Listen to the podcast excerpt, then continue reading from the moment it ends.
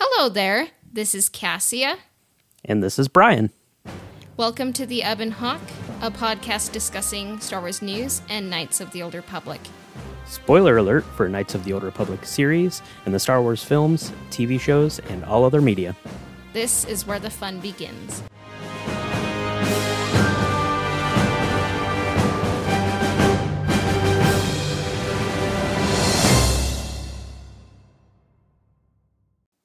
Hello there, and welcome to the Ebon Hawk podcast. We are at the end of our proposed trilogy. How exciting is that? We're at, we're at the beginning of the end of our proposed trilogy. Oh yeah, That's that's pretty cool. That's true. Yeah, we are at the beginning of the end. So if we want to get, you know, kind of our act three sorted, we're going to have to do a little bit of an overview for everyone, uh, kind of lay this thing out, um, see what we want to see in the film, you know, go through the locations, talk about the characters, uh, go over inspirations. You know, we did it for act one, we did it for act two, and now we're on to the grand finale. So, Cassia, we're getting ready to talk about Act Three. We're going in. We have to make pitches for this thing. Uh, so, what do you say? Should we go over our elevator pitches? Let's get this thing started. Yeah.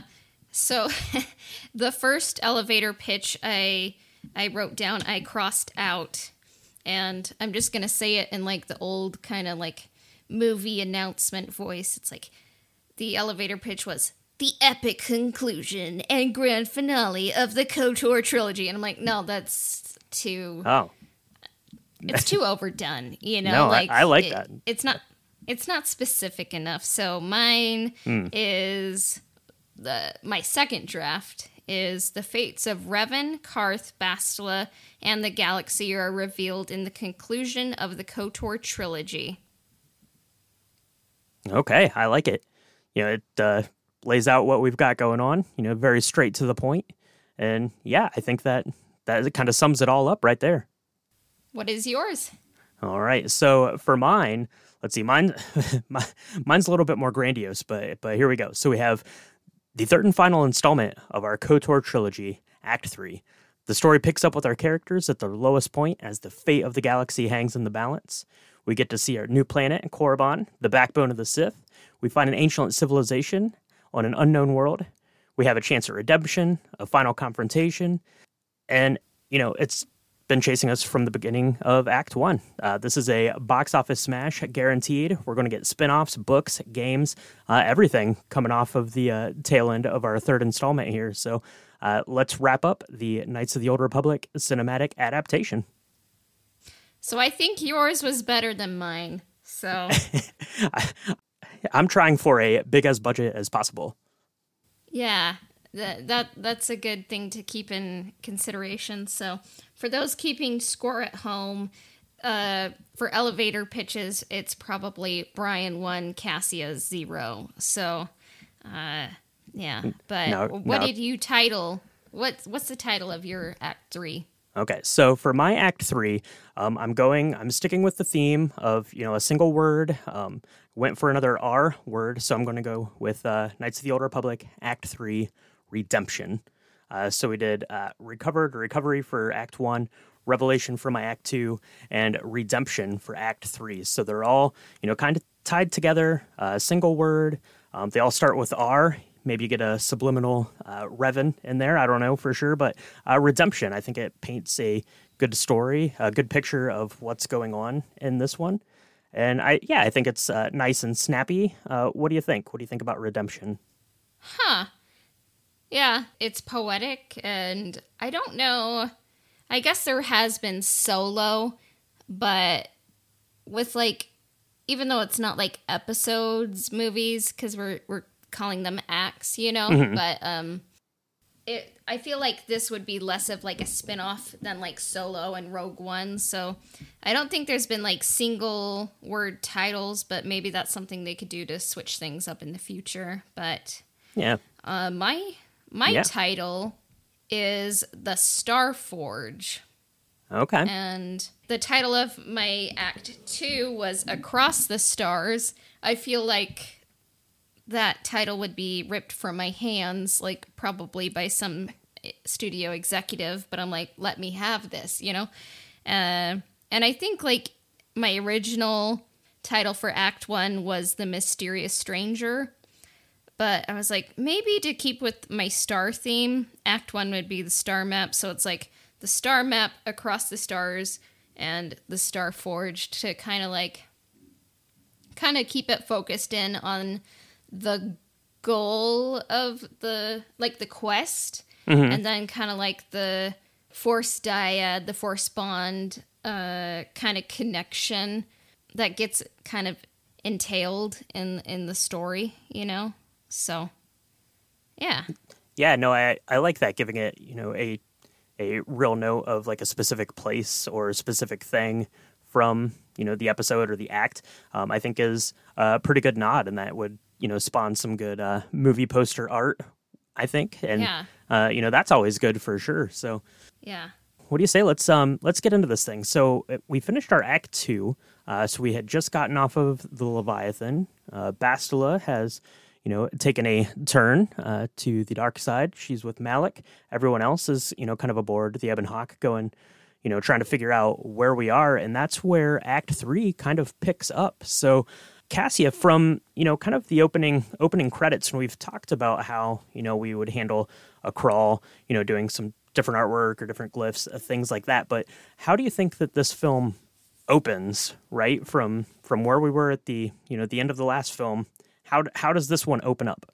I almost wonder if it would need to be a cold open without opening credits and like maybe that's like Star Wars blasphemy, but how I imagine in the opening of the third film is it's in space. You see Revan's flagship and like it's kind of like a shuttle. Maybe it's evocative of the opening of uh I guess The Force Awakens kind of slightly and kind of combined with uh episode 3, you know, it's like kind of a, like a shuttle just weaving uh through a big battle.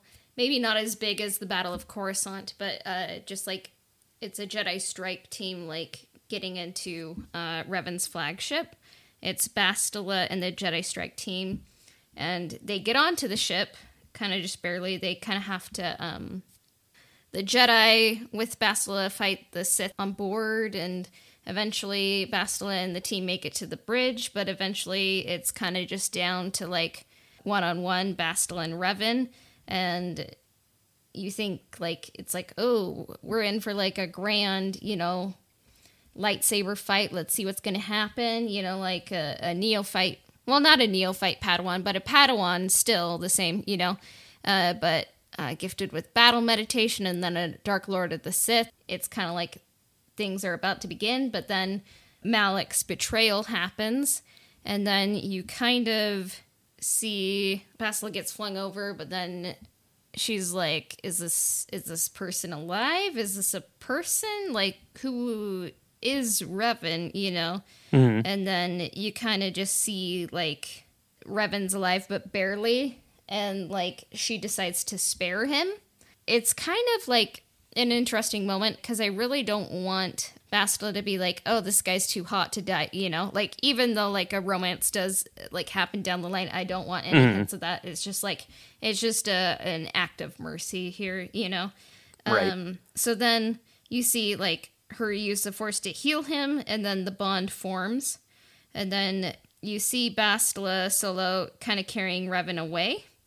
And then it gets a little bit more impressionistic from there. Like, you see the Jedi Council creating a new identity for Revan, and then Revan is a soldier on the Endar Spire, and then maybe you could kind of show like Bastila is keeping an eye on him, like from afar. Like Revan doesn't really know that she's there. Like not like she's like following him around, but like maybe like she sees him like enter the ship for the first time, like kind of around some from a distance and kind of knows what's happening and like he has no clue what's happening, you know, and then maybe she could uh have Trask Ulgo appear, you know, and she could kind of give Trask maybe not the full rundown, but like she kind of tells him like this guy is very important. You need to keep him alive no matter what. And then it kind of leads into like the Endar Spire under attack, and then flashbacks kind of throughout uh, Act One and Two, kind of like the story up to that point, like the the bond, you know, like and the star map, and then it kind of shows like Bastila and Malak's ship, and then it would go to Korriban. Like in my mind, like the the bond doesn't exist right then, but why I would open it that way is you kind of like get the whole rundown and you get to visually see uh, the bond be formed and like what it means to the characters, even when things are kind of broken between them and the bond and their relationship is kind of in tatters and like you just see one person like on the dark and then one is kind of like kind of like in between light and dark mm-hmm. i like the idea of having kind of a cold open a lot in films that they're done well and it kind of you know brings you up to speed really quick. But i like kind of having this it's kind of like a flashback but it's it's more of just like a mental flashback right? Because you know revan has just found out that he's revan at the very end of our last film. So he's kind of you know going through these memories and starting to piece together this stuff in his head. So i i see it you know kind of the same way where it's going you know, kind of from the strike team, but you know, maybe a little bit uh, quicker, and then it, you know, kind of eventually ends up with you know Revan laying in his bunk aboard the Ebon Hawk or something like that, or you know he's sitting at the Dejarik table, you know, uh, just kind of daydreaming, you know, thinking about all of this stuff, and then you know maybe Carr says we're coming into Korriban, and that's where you get like the you know Act Three kind of title card uh, kind of thing. But yeah, for me, I I like the idea of opening it on kind of this you know memory to do a little bit of a recap of what's happened but also to give you some backstory you know because as the audience we you know uh, we just got this you know bombshell news that revan was revan too. So to give it a little bit of context i think would be really good. Yeah. I mean part of me like maybe this is obvious but like all star wars films begin in space. Mm-hmm. and like that's why i was like you can begin with like the the characters tr- the Jedi Strike team trying to get onto Revan's flagship, and then mm-hmm. maybe it could end with like Bastila from the past with blue eyes, and then like she opens her eyes and they're yellow. You know, maybe that could be the space part. You know, mm-hmm. and then I would actually have open like with Revan like uh, actually on Korriban already. Um, okay. And Korriban, like in my mind, is very evocative of, of Egypt. You know, the, mm-hmm. the is it the Valley of the Kings? Yeah, I think yeah. it's the Valley of the Kings. Yep. Mm-hmm. Yeah, definitely. It definitely has those vibes for me uh, as well. So, uh, well, let's let's get on to Korriban here. So, kind of just just what we have going on on Korriban, you know, kind of in the game, and you know some things we're going to have to address here in the film. Kind of the key plot point is we need to get into the Sith Academy and gain access to uh, the Valley of the Dark Lords, um, and that's where we're going to find you know this you know next piece of the star map to figure out how to get to the Star Forge. So that's kind of the you know you know the bulk of what we're going to Korriban to do. But Cassie, do you think there's anything else that's important that we need to cover there in terms of you know plot points or things that you really want to see or you know things that stick out from the game that you're excited to see visually uh, what do you think about Korriban kind of you know kind of what it looks like and uh, what we're going to do there for me it it's kind of like egypt with a red sun you know kind of like mm-hmm. if i had to imagine a lens filter kind of like an orange orangey red filter and that's what it kind of looks like and it evokes like the valley of the kings with like all the massive like is it megaliths? Though i think that that's massive things of stone but like i'm thinking like massive statues you know? Mm-hmm. and like pyramids but that's how i imagine it looking like like people could have a lot of fun with it. I mean unreal cinema like uh i think they've realized like a really cool korriban in the unreal engine but mm-hmm what I think the plot is Revan has to dig deep to figure out who he used to be while infiltrating the Sith Academy on the dark side's homeworld. And I think he would have a vision of who he used to be, who he is, and who he will be. And like he kind of has to make the synthesis, you know? Mm-hmm. And you kind of just have to keep it like it's a they're there to find the star map it's the final star map. It's the last piece of the puzzle, and then like that's how they get to the Star Forge. And I think everyone knows it's going to come to a head. And even though I don't think the the party knows that Bastila joined the dark side, but I I think they just know it's going to come to a head and like things are going to go down. You know. Mm-hmm. So yeah, so the Valley of the Kings is a, a really good way to to do it, and I this section of you know the game from all the way back, you know, is really interesting looking. You have these big, huge um, you know, statues, these big, giant tombs of these you know ancient Sith lords. So yeah, it's it's going to look really neat, and I think it's going to be neat to you know get into the kind of Sith Academy. I don't know that we see any direct reference to Revan like inside of the Sith Academy, but I think that you could do um, you could play with some lighting and maybe have everything kind of overcast and like purple and red, uh, you know, color schemes and tapestries and you know inlays like inside of you know the academy and inside of the temples to you know kind of play off of you know Darth Revan's uh, color scheme. Um, and maybe this is a place where he's going to he's kind of started to put the pieces together a little bit, but maybe you know it's going to kind of come flooding back to him. You know just how powerful he was and how he basically you know, at one point was kind of the uh, you know top leader of this place.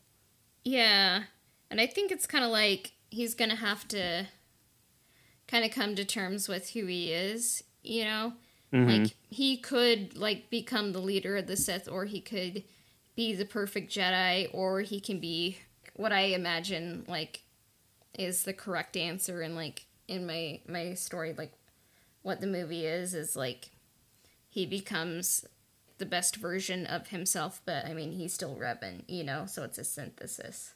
Yeah, for sure. I, I think it would be interesting to to keep the film sort of cryptic on how he's feeling. I think you and I both kind of envision him getting to the same place ultimately, but I think just kind of this, you know, just he had just had this realization of who he really was and then immediately being flung into, you know, the like I said kind of the the backbone of the Sith, that's really going to kind of play on his psyche, and you know, you're just left kind of questioning where he's where his head is at right now.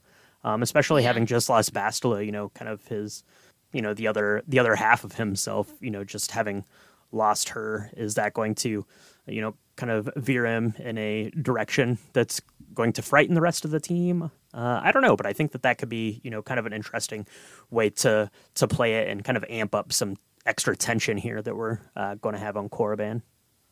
Yeah. I mean, if you watch Return of the Jedi, you see Luke's costume.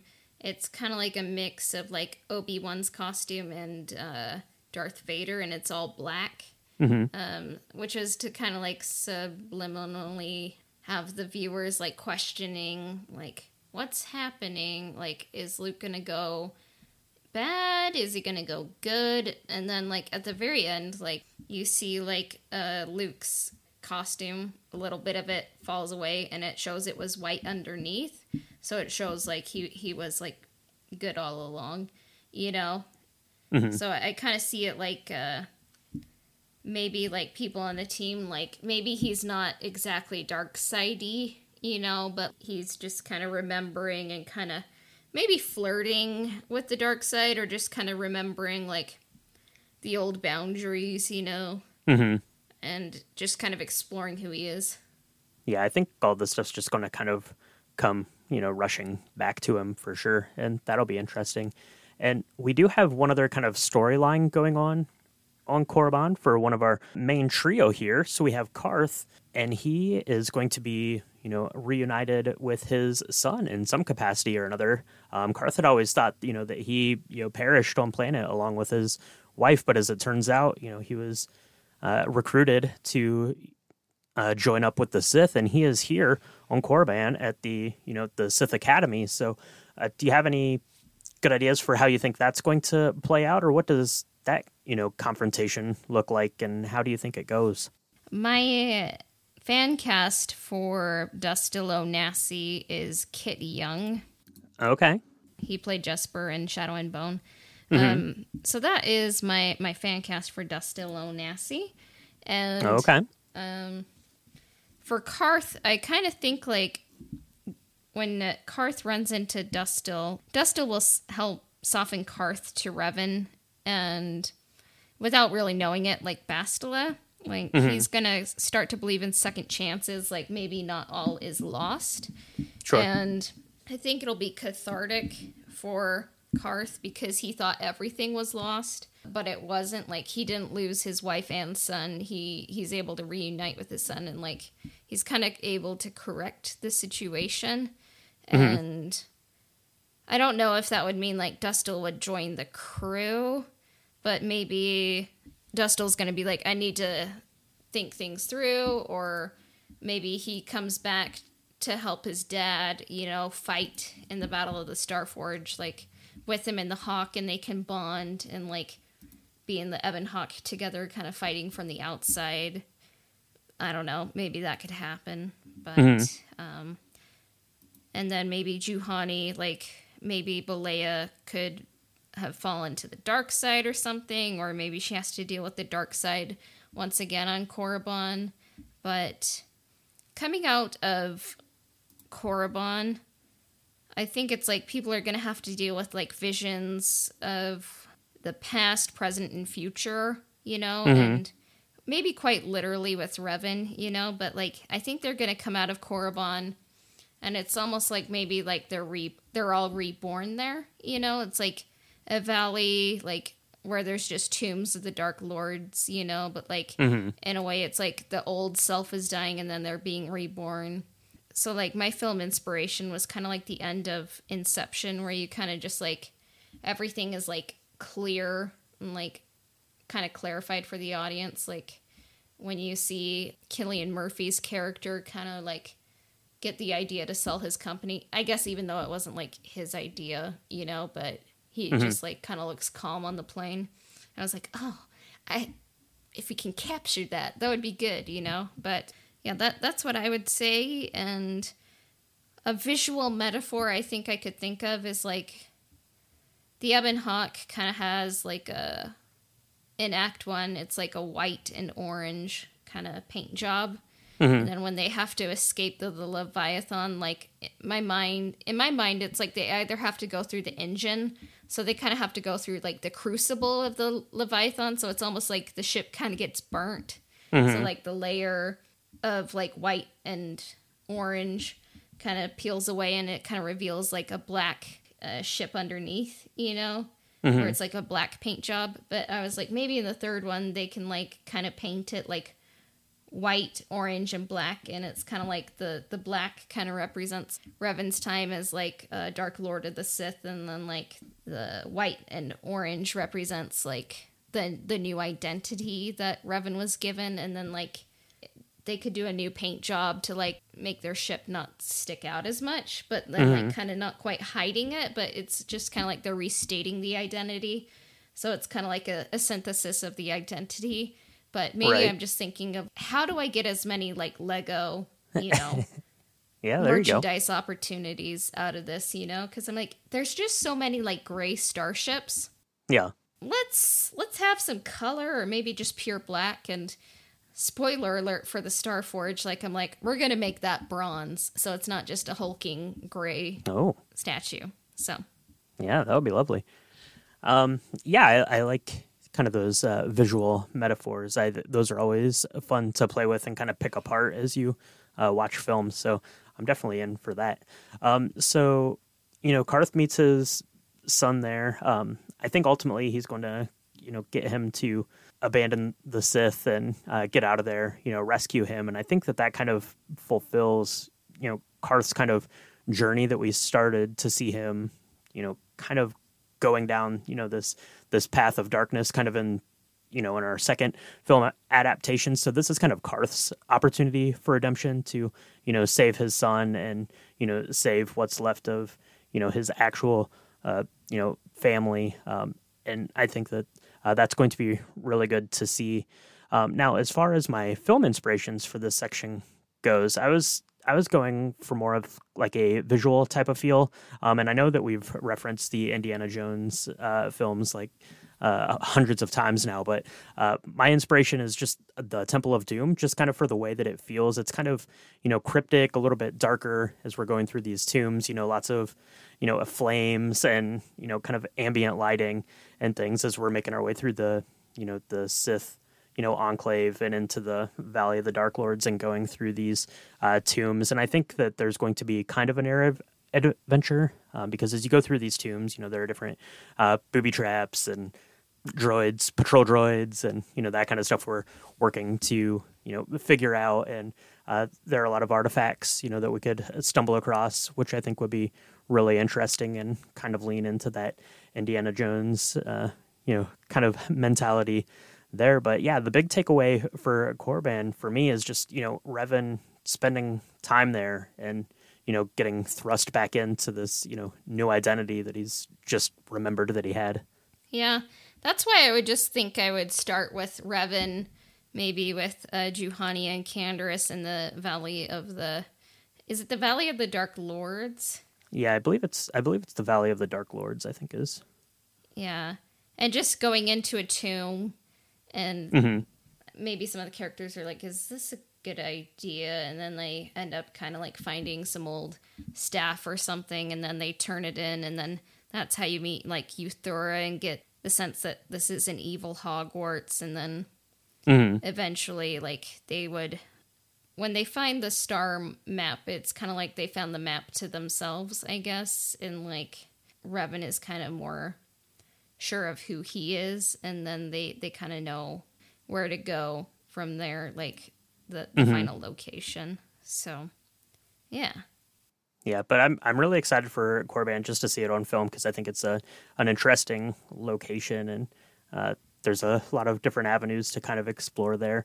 Um, I think Revan's going to kind of go around like like you'd said with uh, Juhani, um, maybe Canderous, uh, you know, kind of there through the Valley of the Kings, and everyone else is uh, kind of left back to help you know Carth kind of deal with the situation of you know getting his son out of there as sort of sort of a mini kind of you know rescue mission uh, conversion mission kind of a thing. But uh Korriban will be fun. It'll be it'll be good to see you know somewhere that you know shrouded in you know dark energy i guess. Yeah for sure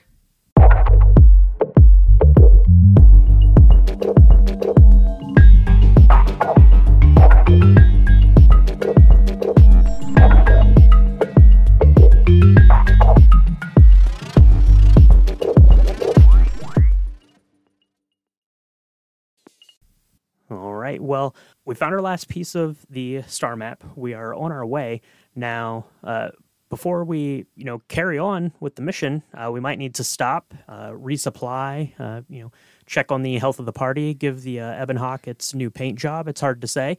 Um, now, in the Act Two overview, you brought up the really good idea of, you know, are there maybe like other planets or locations we need to stop at on our way? You know, does that have something to do with the way you know hyperspace travel is going at that time or you know just a way to introduce some new dangers and give the story a little bit of pacing but uh, the the question I have here, we haven't been there yet. You have the option to go there in the game if you want. It's a place we've been to before, but we've never really had the chance to explore and film too much.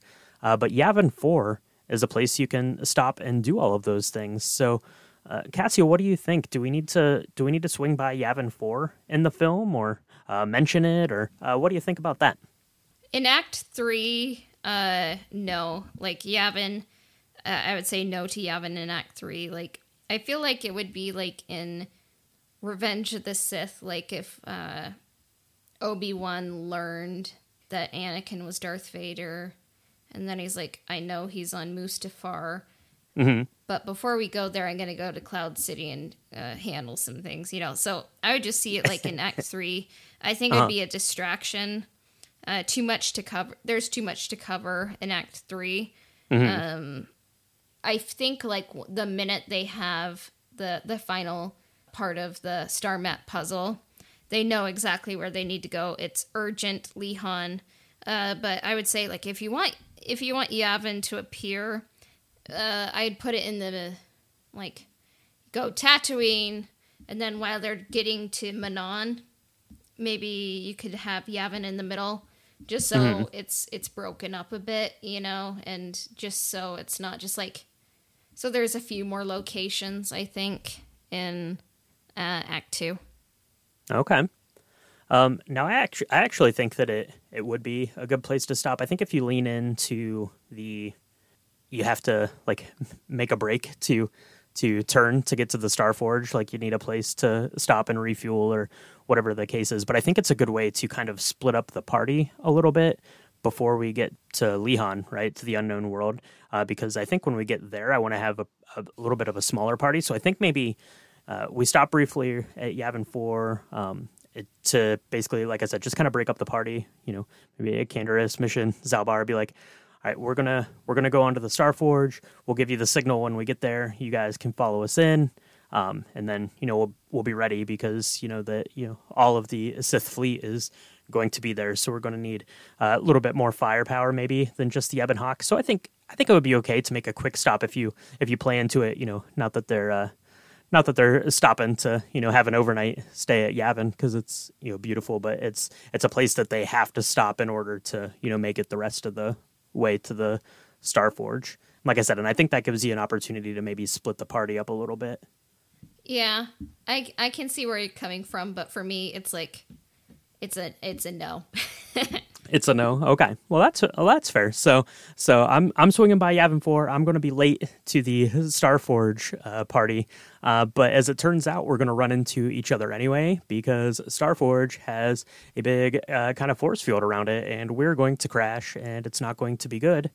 And we crash on a place called the Unknown World uh, slash Lehon slash Rakata slash Rakata Prime. It's uh, known by a whole lot of names, but it's a pretty mysterious place. So we we crash land on this place, and we need to you know get this uh, shield that's protecting the Starforge. We need to get that uh, turned off, and we're going to encounter an old friend there. So, uh, what do you think about Lehon in this? What are what's kind of your vision for you know getting there and what it looks like when we get there?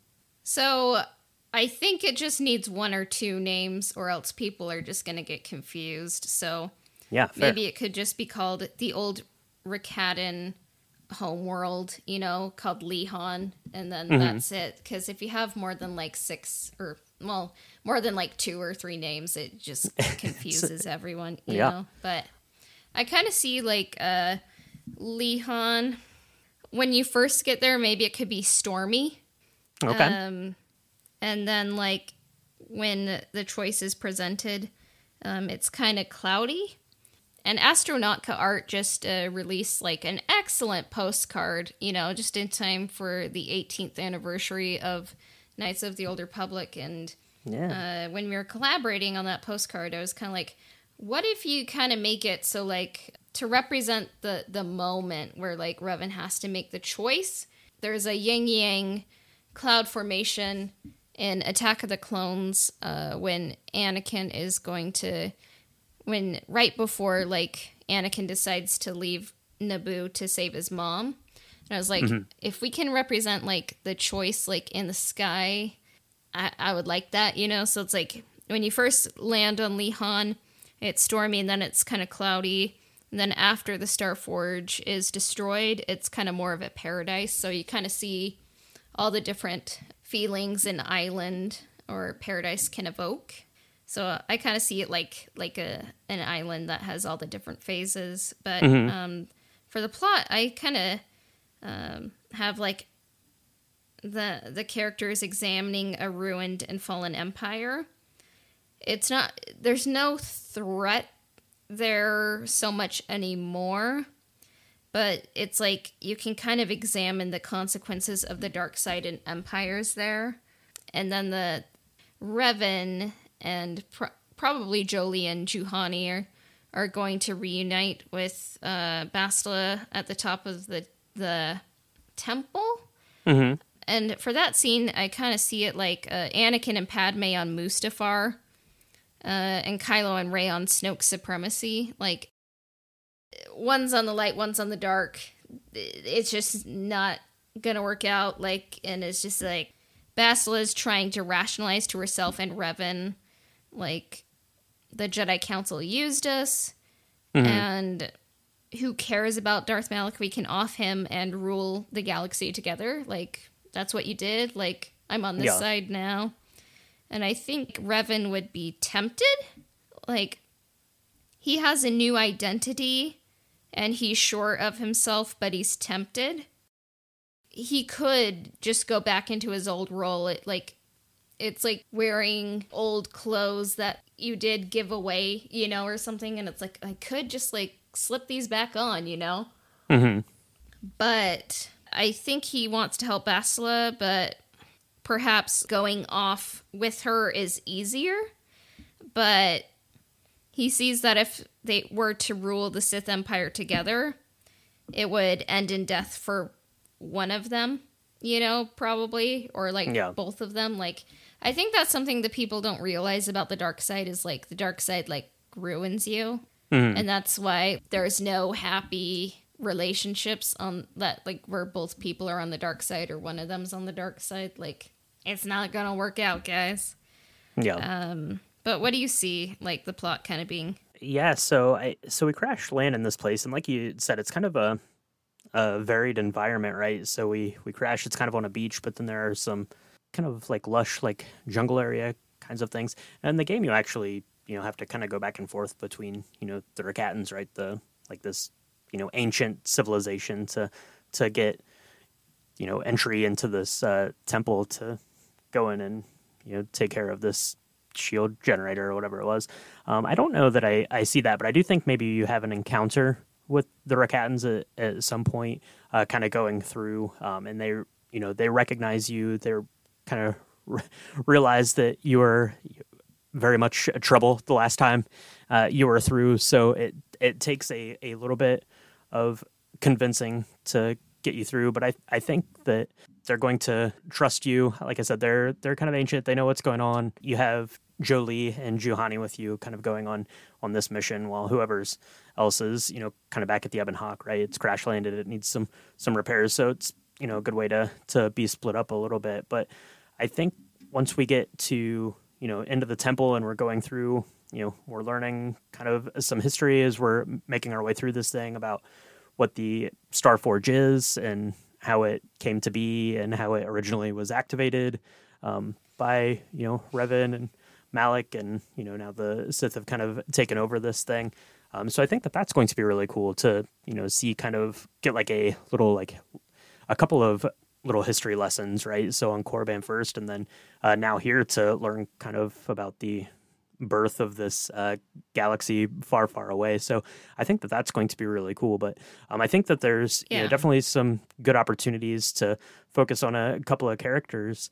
Um, now, my film inspiration for this one, um, I was I was trying to think of it. I couldn't think of a really good uh, movie, but when I you know sat and thought about how uh, Lehon you know feels when you're on the game. It reminds me a lot of the TV show Lost. Like it's kind of like this tropical paradise thing, but there's something like uh, some like undercurrent of not knowing what's going on there. Um, and that's kind of the the vibe I got. So so for my film inspiration, I guess is a TV inspiration, and it's Lost. Uh, what about you? Do you have any kind of film inspirations or things that you lean on for uh, this one? I guess for me, like the the one film inspiration I had is the moment from Attack of the Clones that I mentioned. Oh, okay. Um, I do have an inspiration. It's not really film though. I don't know if you've ever seen the paintings by Thomas Cole. He did a a series of paintings called The Course of Empire. okay. So it goes from the savage state, it's kind of like uh, just nature, and then the Arcadian or pastoral state, it's like you have some settlements, but it's mostly nature.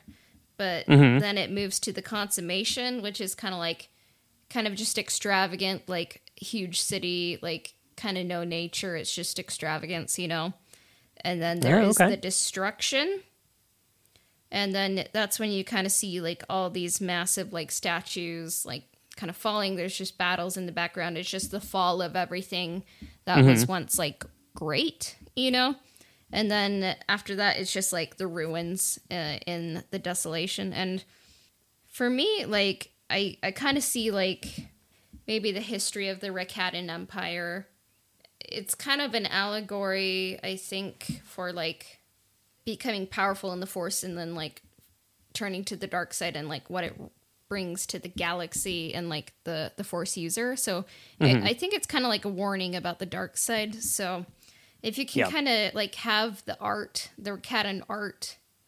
And like kind of maybe like show like what happened to them. It, it doesn't mean it has to be like a PowerPoint and we have to get like right. everything, but if you can kind of just get some visuals and kind of like show it visually, that would be cool. And uh, I think like y- the feeling you get on Lehon is just kind of like it was a great empire, but now it's it's gone. And I also like the Pompeii song by Bastille. So Oh yeah. Yeah, yeah, that that's those are my one. inspirations. yeah, those are good inspirations. I just I just pulled up that artwork and yeah, that um that's a really cool kind of kind of series of things and I could see where you'd uh get some inspiration for that for this section definitely. So you'd mentioned kind of the confrontation with uh Bastila, you know, at this temple and I had uh, kind of some thoughts like that. So I'd mentioned, you know, that Juhani and Jolee um at least for me, I think those are kind of going to be the ones that go in there with you. I that's who most people will probably take in the game because you have to, you know, take the take the Jedi with you. But um, I think that it's going to give us a good opportunity for uh, Juhani and Jolee's um, kind of relationship and you know friendship and mentorship to kind of you know blossom through this you know eh, kind of each you know going back and forth talking about you know the failures and the mistakes that they've made and Jolee you know really sort of relishing in this role as you know being a mentor and kind of you know in the background of those two talking um it's also serving as kind of a a good lesson for Revan right you know I you know I'd mentioned it on Korriban he's he's still kind of kind of reeling about you know his own journey um and you know we're building up to this you know kind of confrontation with Bastila and and Malak and and all that stuff. So I think he's kind of taking lessons from it too although they're not being given directly to him. I think that that's kind of an interesting way for him to learn a little bit more about himself and you know uh, kind of you know getting over and forgiving himself and that. And then obviously the other one here is we get to see dark side Bastila in all of her glory. So I think um, in the temple um, in the game you kind of meet on the on the roof. Maybe uh, maybe that still happens or maybe you meet kind of down inside somewhere in a room but I think that we're going Oh to no, see no, no, no.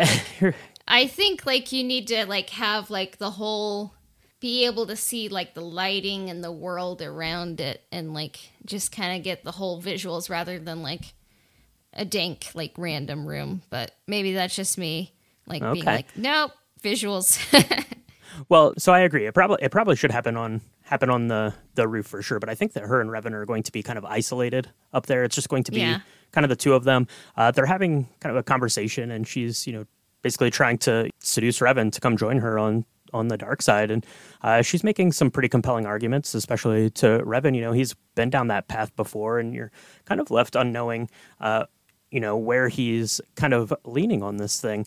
Um, and then maybe you know after you know some back and forth on this you know a little bit of you know questioning what's going to happen maybe maybe about that time that's when you know uh, and Juhani kind of come in. Um, you know maybe uh, they have sort of a, a little bit of a quick fight with Juhani, meaning that you know Bastila just uses the force to like throw her up against a wall, and that's not really much of a fight. But maybe there's a little bit of a of a confrontation there. But yeah, like you said, kind of the the ultimate thing that we want to see here is we want to see Revan and dark side Bastila, you know, with all of Lehon in the distance behind them on top of this roof. yeah i mean i kind of see revan being isolated at first and then him running into bastila kind of like not believing it like i definitely think like bastila's gonna try to get revan on her side um, like the game kind of makes it so she's really just angry uh, and kind of seductive. I kind of see maybe that's just a little bit of like the writers being like, how would this character who is a female, you know, like Right. act in this thing and what is our fantasy, you know? And it's like, eh, maybe let's make this a little bit more realistic, you know, kind of like more true to the character, even though she's on the dark side. But I think like it's gonna be like it's gonna come clear to Revan like Bastila is on the dark side, and it's like it doesn't have to be like this. And then like Jolee and Juhani are gonna be there, and then like in my mind, uh, Juhani and Bastila are are more like friends because they're contemporaries who were trained on Dantooine, and then like they're gonna try to help Bastila, but like maybe like the help she needs right then, she's just kind of annoyed with like, ugh, is this an intervention? Like and like right. I think Bastila kind of has the element of surprise and like she's kind of just discovered the dark side and she is pretty powerful, you know, so like she's going to be fighting against three people who don't really want to harm her. So she has the element of surprise on her side and like she's going to like wipe the floor with them and then yeah. So they're going to be like well that happened, you know. Um, right. she's on the dark side.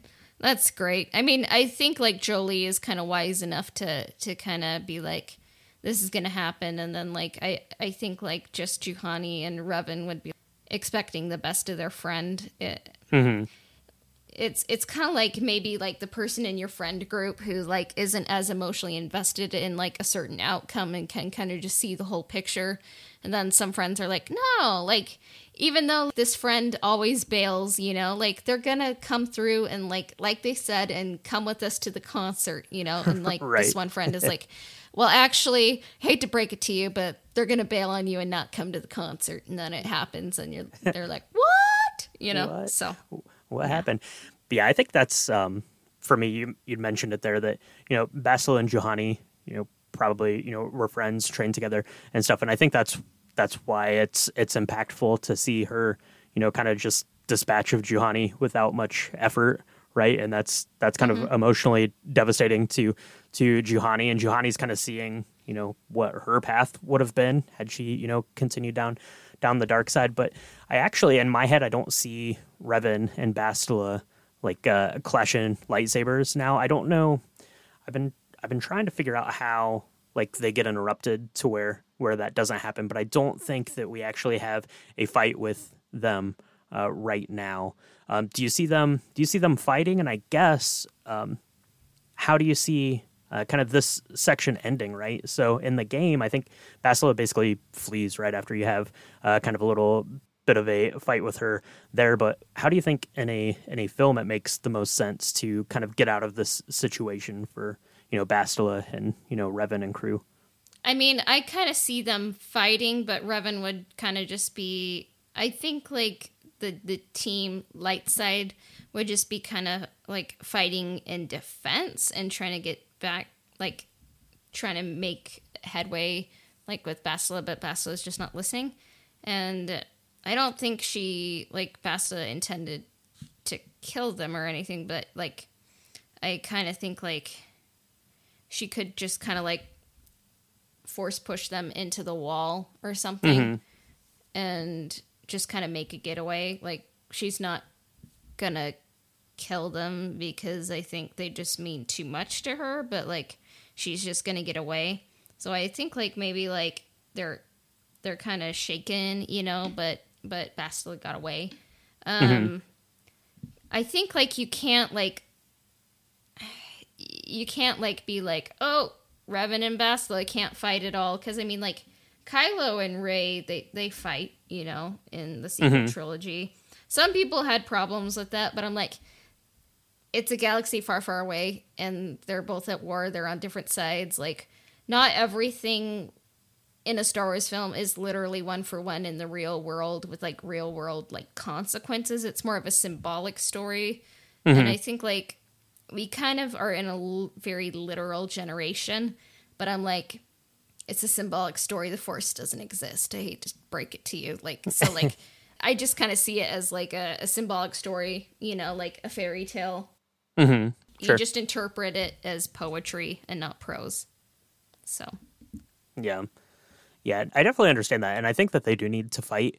Um, and and for me, that's that's coming here shortly. But I think right now, I think that they get interrupted before they actually start like an actual physical battle. So maybe they both kind of you know ignite their lightsabers and uh, make a move at one another. But something happens. I don't know if maybe you know they get the uh, Ebon Hawk up and running, and you know are are flying overhead, and that you know kind of forces Bastila to you know kind of hightail it out of there so she can beat everyone you know back to the Star Forge or um so, something happens that's going to stop them from actually fighting.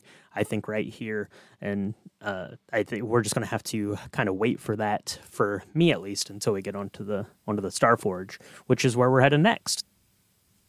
Yeah, and for me, I think I already mentioned that the Star Forge should be bronze because it could just be a detail that like five people would get, but it's like with Greek mythology, they have Bronze Age, Silver Age, Gold Age, Stone Age. Actually, the Stone Age might just be me uh, talking about history, but like they just mm-hmm. kind of have different ages represented by different metals. And I'm like, rather than just like gray, you know, metal that we see the Death Star mm-hmm. created in, visually, why don't you make it a different color at least so it's a different color of Lego set, you know? and it could be bronze and it could look cool with the sun you know shining on bronze you know mm-hmm. i think that would be awesome to do like like a bronze or to have it be like copper finished gold. and i don't or gold yeah that would be that would be really cool i i see kind of like that like that patina that like copper gets where it turns green i don't know how that would work in space it probably wouldn't but yeah some some sort of like maybe when it you know, gets destroyed it could turn green like, oh yeah there you go yeah, I like having yeah. it gilded, you know, kind of in some sort of, you know, not necessarily a precious metal, but having that appearance, I think would be really cool. Yeah. And like for me, the plot of the Starforge, eh, it's like the fate of Revan Bastila Carth, Darth Malak, and the galaxy are revealed. And one thing while I was writing all these notes together over the podcast, this has nothing to do with the plot, but it's just like me noticing things. It's like mm-hmm. Carth is very similar to Darth and Karath, and I'm like, could someone just have like come up with other things, like you know, like different names? But it's like Darth Malak and Saul Karath, no Carth, and it's like, oh my gosh, like, yeah, it, it's a lot of A R T H, whatever. So like the fates of Revan, Bastila, Carth, Darth Malak, and the galaxy are revealed. And uh, I'd love to avoid Return of the Jedi and Rise of Skywalker parallels, but mm-hmm. it is kind of hard when it's like Star Wars, it's kind of like built on like a hero rising, going on a journey, and then like there's a final battle between a Jedi and a Sith, and then right. something blows up you know? So aboard a super weapon. Aboard a super weapon. A war in the stars and yeah, yeah, see it's it's funny you say that because yeah, I mean you you can't avoid those parallels. So for like my inspirations, I had just like the end of all the Star Wars films just just kind of mishmash. I think you have to you have to be careful to give it a little bit of a different feel. But yeah, because otherwise it's just going to feel, you know, exactly the same, retreaded. But I think that there are some ways to kind of get around that. So, uh, yeah. so what do we have going on at the the Star Forge? Right, it's the final confrontation. There's the big space battle outside. You have the Sith fleet. You have the Republic fleet. Um, you have, you know, some of the characters are inside, you know, engaging in battle with, you know, other you know Sith warriors, uh, machinery, all sorts of things uh, there. Um, one of the things that I would like to see is that the Ebon Hawk actually just goes and parks on board the Starforge. Oh, really? It's it's not involved in the space battle because I think as awesome as that would be to see, and I think we could probably work in a lot of good space battles for the Ebon Hawk. If you have the Ebon Hawk out there flying around with Carth, and you're like, oh, it's Han Solo and the Millennium Falcon, except it's the Ebon oh. Hawk. So, so Han just Solo's the, ruining this. Darn it. yeah, yeah. So I ruined it again. But um, yeah. So I think actually it's it just goes and you know is is on the Starforge just just so we get away from kind of that, you know, same exact parallel. Maybe, you know, as we're fleeing, we get some really good space action because, you know, that whole Sith fleet's not going to be completely gone by the time we're, you know, making a break for the door. And what else do we have there? Bastila is there. We need to redeem her. We need to confront Malak.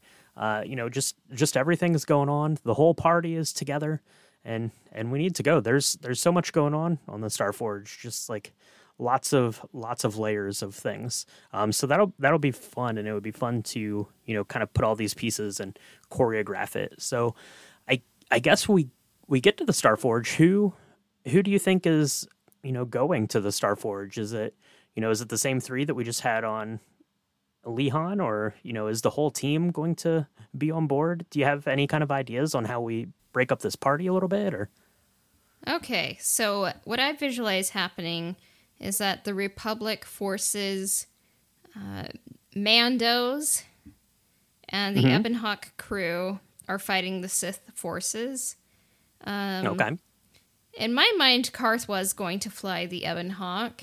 Um, and I mean, like, maybe he doesn't have to be flying it the whole time. Maybe it kind of breaks it up so you get some space action, but like he comes back at the Mhm. end, you know?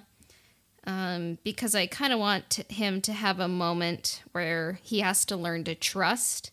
You know, it's like I could see him like being able to take a direct hit, you know, uh, on the window, the the place where Bastila is.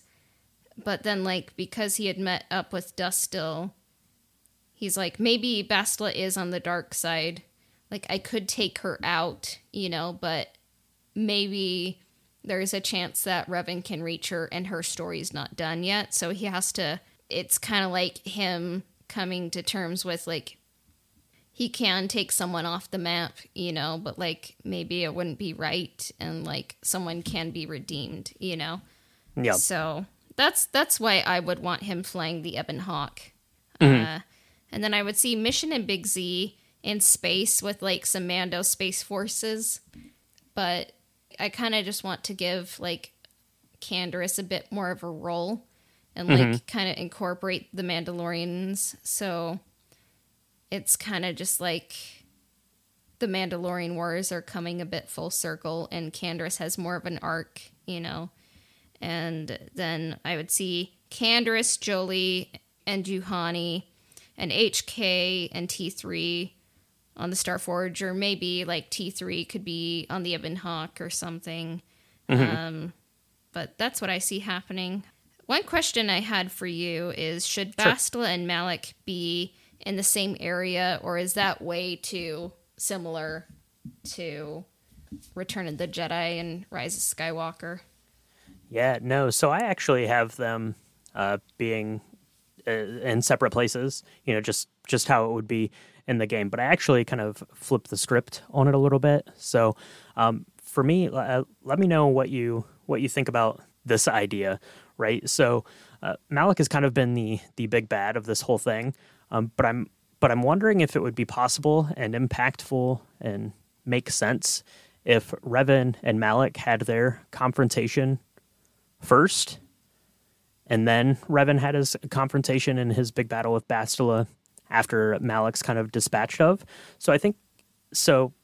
I'm kind I'm kind of seeing it in my head as you know Revan goes and kind of you know offers redemption to Malak, but you know Malak's kind of too far gone. Um, he's too power hungry. He thinks he's you know too powerful for Revan. Um, but you know they're they're going to have the battle, and that's obviously not the case. You know, Revan's rediscovered himself. He's discovered how powerful he is, and you know, in a way, it kind of backfired on Malak. His grand plan to you know cripple, you know, Revan and Bastila, and you know, kind of bring this you know party you know to their knees with this you know the reveal.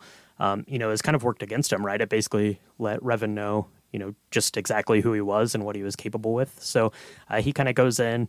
Um, they have a little bit of a struggle, but you know he takes care of Malak, and then that leaves Bastila, and she's there. She's using her force meditation somewhere else on board. Maybe that's kind of in like a a big I don't like a war room kind of a, a thing. Um, and and she's there, and they have they have their confrontation, and that's where they have their big epic uh, lightsaber duel, uh, battling kind of for the salvation of one another on board. So that's that's kind of my thoughts. What do you think about that? Like you know, kind of flipping it around and you know, uh, taking care of Malak first and and then Bastila. Does that make any sense, or do you think it should play out the other way? Or I can definitely see where you're coming from. It is kind of hard. Like, I mean, it makes sense in a video game to like have one and then another. In a movie, it is hard to like kind of have one after another, which is Right. why I would like actually writing a script and editing it. It's like, oh crap! Like, what are we gonna do now? Like, ugh. Yeah. like even though we're kind of sort of you know like proposing the trilogy i'm kind of like mm-hmm. ah and then epic space things happen the end you know like the end um, right i think like it is good to have bastila and malak be separate mm-hmm. But i kind of i think i lean more towards like bastila first and then malak uh i'm trying to remember the reference i was gonna have uh for Revan and Malak, but I'll I'll just kind of see where kind of explain where I'm coming from, but like mm-hmm. I think like Bastila and Revan, like the battle will kind of be like the heart of this whole trilogy. You know, it's it's the relationship you should care about.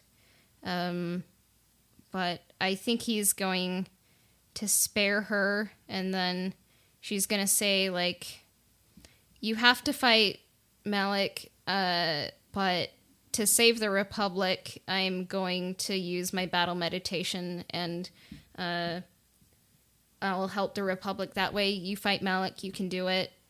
Mm-hmm. You're already Revan, you know.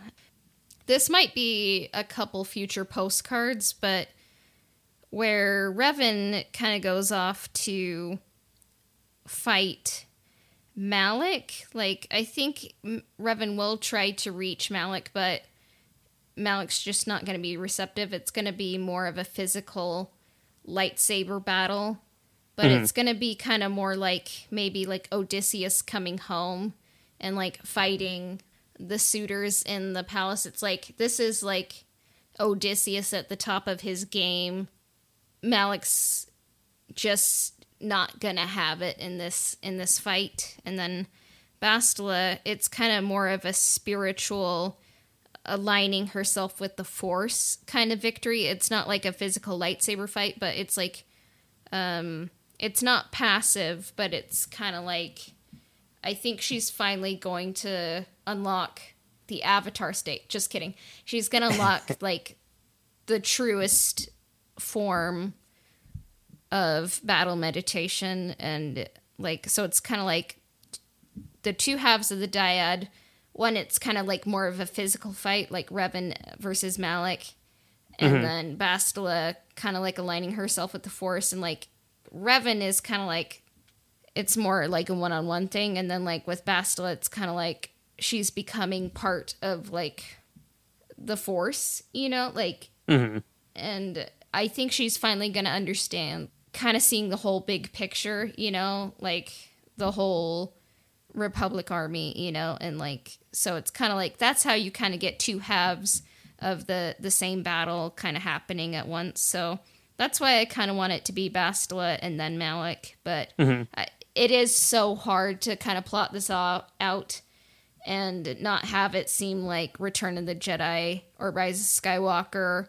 And like right. how do you have like the emotional moments pay off when it's like one after another? Like mm-hmm. it would be really hard. So yeah. yeah. It would be tricky for sure but yeah it'd be really great yeah to see kind of how you know she's embracing this kind of full uh, force power and what what it would take for Revan to kind of break through uh, you know her her abilities and and reach her and you know what that redemption is going to look like ultimately uh, in the end uh, for yeah. sure so um, and f- as far as you know kind of everyone else on board um, i think i would really like to see kind of every all the characters maybe kind of on the Star Forge and flee together so we get the entire party back on the ebon hawk you know kind of one last time um, as we're you know after we've taken care of Malak and gotten this thing uh, destroyed and we're heading out. Did you have any kind of um, other thoughts about you know characters that we have? You kind of ran through the through the list of them there, but um, maybe just what you know leaving leaving the Starforge looks like after we after we get these uh, two you know confrontations we've been building for this whole time out of the way. So some character focuses, like I would just like to see Carth spare Bastila.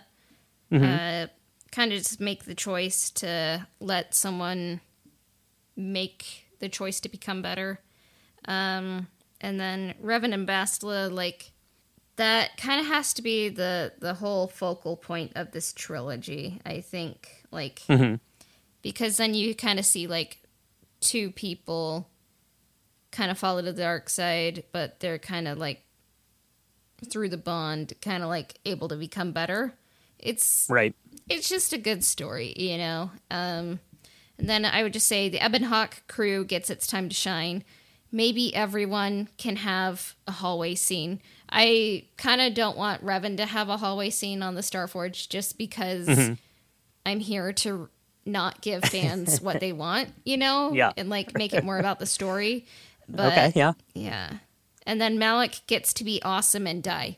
Uh like let him be like an ultimate villain, you know. Uh and then like at the end he kind of has some uh a moment of clarity, you know, where he kind of sees like where it all went wrong and he he's able to kind of see the whole picture. But I think he just wasn't capable of what Revan was capable of. Um and like that's what I liked uh, in our episodes with uh, 100% Star Wars is like just talking about Malak. Like Yeah. there's some nuggets, you know. Like as much as I'm like, oh, this jaw is so stupid, you know. Like right. there's some nuggets. There's some redemptive character, uh, character beats that kind of make it cool. Yeah, it would be good to see. Yeah, not necessarily his redemption, but to see his kind of regret, right? Once he realizes, you know, that it's that it's too late, and you know the the things that the path that he's been down, and and that kind of stuff. Yeah, that would be interesting for sure. Yeah. Um, and my film inspiration, guess what it is? Uh, uh, no, I don't know. I said nothing. Let it be its own thing. You know. Oh, there you go. So, Okay. Yeah. Yeah, that's definitely fair. Um, I I'd kind of mentioned, you know, it's it's just like a mishmash of kind of all of the the endings of other Star Wars films, you know, just because the the parallels and the comparisons are are definitely there. But yeah, def- let it be its own thing. I mean, it can have kind of the the weighted, you know, feelings of you know Return of the Jedi, but yeah, let it let it be its own thing. Let it feel a little bit different. And like I said, it's maybe it's partially about redemption um, for Bastila, and it's partially about regret, and it's you know just kind of this you know collapsing exhaustion for this group of people who have been across the stars to you know see this task completed, right? That was just kind of you know some some were tasked with it, like you know Bastila and Revan and Carth, but you know everyone else just kind of joined up along along the way on this uh, journey that they're going on. So I think just kind of a big uh, relief for you know for our team and for the for the galaxy at large. So I just realized how to make the visual of the destruction of the Starforge different from all the other movies. okay, Like when the the Starforge is destroyed, it doesn't blow up, but you know how like it kind of siphons its energy from a sun. hmm As the the Starforge like loses its power, it sinks and It's pulled into the sun, oh okay, so it bursts into flames. Like it's not an explosion, but it's kind of like it sinks, and then it's just kind of Mm-hmm. overpowered by the light, which could be a fun visual metaphor, you know. Oh, yeah. That'd yeah. be cool. It, and it would look great with the uh, with the bronze or With the you know gold or whatever. Yeah, maybe green and then white, you know, like it's being it's hot, you know. So yeah, as it as it just uh, heats up like this uh, precious metal. Yeah, that would be really cool. So. Um, I would be in for I would be in for that. So if that's what's happening to the Starforge, what what happens to everyone else? Uh, How do they? they all How do die, they? so it means how do they get out of there? No, just Oh, kidding. well, okay. Ro- kidding. Rogue One ending. Okay, that should have been your film uh, inspiration then, I guess. No, okay. I'm, I, so, I'm, I'm kidding. Everyone lives. Um, I know I should like probably be like t- for it to mean something. Someone has to die, but I'm like, they all live. So yeah. there. The only person that dies is Malak. Like, I'm kind of against like deaths happening just to make it seem more real because I'm like, it's Star Yeah. Wars. It's a fairy tale. Um, they don't die in the game, and like some of these characters have like stories that could continue if things were gonna go and progress like you know like with kotor 2 or whatever that is but like they don't need to die like they kind of have moments that represent death, you know, falling to the dark side, but they don't need to die because I don't want them to, so they're not going to. So it's a good yep. it's a good plan. But um how I would end the film is like Vandar's speech, like where it talks about like Revan being like a knight of the Old Republic, you know. The mm-hmm. whole crew gets gets to kind of shine but I don't think I would end just with that. There, I'd have mm-hmm. a little denouement, you know, because I can, and then I would yeah. kind of let the trio have a moment. Uh, Carth goes off with Dustil, you know, and then mm-hmm. it kind of focuses on Revan and Bastila, like, and maybe they just like uh, are on Lehon and sit by the beach and watch the sunset, you know, like Okay, yeah. Maybe they're staring at the sun, and rather than just like, wow, it's BB-8 and Rey and they're alone, you know, like it's kind of like it's the the Force dyad, you know, like they're mm-hmm. together, and the Jedi literally can't separate them, like they're together again, and yeah. Yeah, I, li- I like that, and I I kind of have kind of kind of similar. So they have like some sort of like award ceremony kind of kind of thing. At least you know acknowledge you know this uh, this team of you know individuals that kind of came together and uh, saved the galaxy on this quest. But then you know everyone's kind of back on board the Ebon Hawk, and we get to say like our individual goodbyes as everyone's kind of you know disembarking right mission and Z or you know going back to Kashyyyk and you know of everyone's you know going their their own separate ways, and you're left kind of with the trio are the last ones on board and um, I think maybe you have like uh, Carth drop off uh, Bastila and Revan. Uh, you went with uh, Lehon. I'm having them take them to uh, Coruscant. Um, and that's kind of where he drops them off, and they're there to kind of start their life together. As we see Coruscant, you know, it's still a huge uh, city planet, but maybe we see I don't remember the name of the mountain from the High Republic, but maybe we see more of that kind of in the distance. Right, we're still building up the layers, and you know, Carth says he's you know off. He needs to go, you know, repair his relationship, or you know, he still has time to begin a relationship with uh, his son. So he leaves, and we kind of get the end uh, similar similar to you, right? Sitting on a beach, but I, you know, I have him kind of on this, you know, big cityscape of uh, Coruscant. But yeah, doing kind of the same thing, and we end with uh, just the uh, two, the original dyad, and then that kind of it kind of leaves it, you know, open ended enough where whatever comes next for you know, Revan and Bastila is ready to go. Yeah. Like, just let Star Wars have a happy ending for once. Like, it doesn't mean that there can't be a continuation of the story.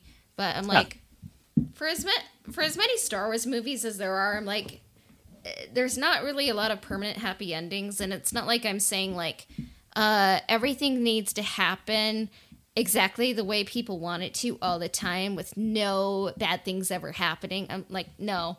Like I'm just saying like if Star Wars is a fairy tale, it doesn't mean it has to be like a like a happy Disneyland parade all the time, but it's like mm-hmm. kind of like you have to give people bits of hope, you know, rather than just saying like everything you love will die and you just have to deal with it because that's what life is. Like, you know, like it's a fairy tale. Like you can teach people what the world is going to be like, but like the life is hard. Like you have to give people hope too. Exactly, exactly. So, uh, yeah, this, so that's how that's how we would end it. Cassia, do you have any closing thoughts on how you think our Act Three kind of overview of the film is going to look? Anything else that that needs mentioning, or any other things that you know we really want to make sure we see in this thing? I feel like I kind of stated everything that I, I kind of wished for, but it's funny, like, kind of just talking through, like, all of these acts, you know, like this trilogy, like, a lot. I started with a plan, but, and, like, for the most part, the, the plan stayed the same, but, like, mm-hmm.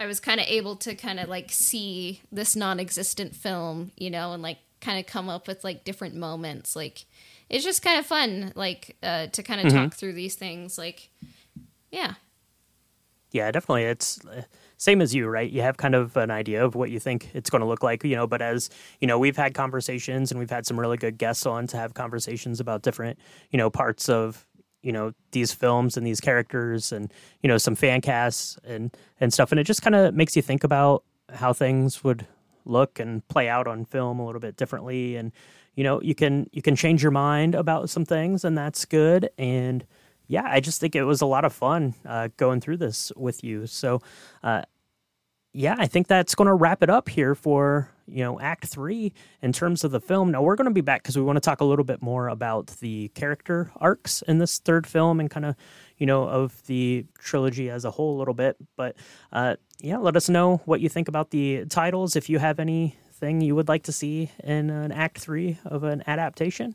And we'll see everyone next time. May the force be with you and you can find us on instagram at ebonhawk podcast and if you want to connect with me, I can be found on Instagram at astro underscore droid underscore. On Patreon, the link is in our Instagram bio, or you can find it at www.patreon.com slash ebonhawk podcast. The Ebon Hawk can be found on Spotify, Apple Podcasts, Google Podcasts, as well as everywhere else that Anchor podcasts are distributed. Subscriptions, reviews, and shares help us out. Our intro and outro themes were composed by Alastair Shorerman at alistairsounds.wixsite.com forward slash Alistair Sounds. Our transition music was composed by Christian Walker at christianwalkermusic.com. This episode of the Ebon Hawk podcast has been brought to you by Nikki Dog from Patreon. May the force be with you. We will be back soon. Bye for now.